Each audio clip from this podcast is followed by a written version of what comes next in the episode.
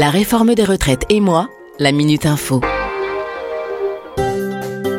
La question de Tran, 54 ans. Bonjour, je suis travailleur en situation de handicap. J'aimerais savoir quels sont mes droits pour la retraite. La réponse de l'assurance retraite. Bonjour Tran. C'est vrai que le handicap, l'inaptitude au travail ou l'incapacité permanente peuvent avoir une incidence sur votre retraite. Des dispositifs existent pour permettre aux personnes qui ont des problèmes de santé de partir plus tôt à la retraite ou d'améliorer le montant de celle-ci.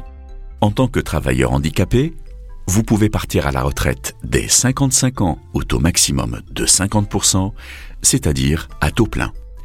Et avec la réforme, vous pourrez partir à cet âge sans avoir besoin que l'ensemble de vos trimestres, cotisés et validés, aient été acquis en situation de handicap.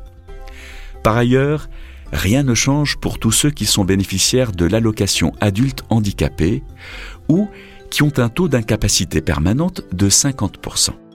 Idem pour les bénéficiaires d'une pension d'invalidité et pour ceux qui sont déclarés inaptes au travail. Ils pourront partir à la retraite comme avant, à 62 ans au taux maximum de 50%. Pour connaître vos droits, n'hésitez pas à consulter le site l'assurance-retraite.fr.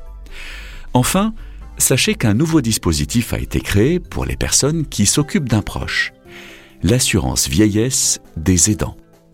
Il permet de bénéficier de trimestres pour compenser le temps passé auprès de vos proches, qu'ils soient de votre famille ou pas, et qu'ils vivent ou pas sous le même toit que vous. Parce que la retraite est un événement de vie important qui se prépare, l'assurance retraite vous accompagne. Découvrez l'espace La réforme des retraites et moi sur le site l'assurance-retraite.fr. L'assurance retraite, le service public engagé pour votre avenir.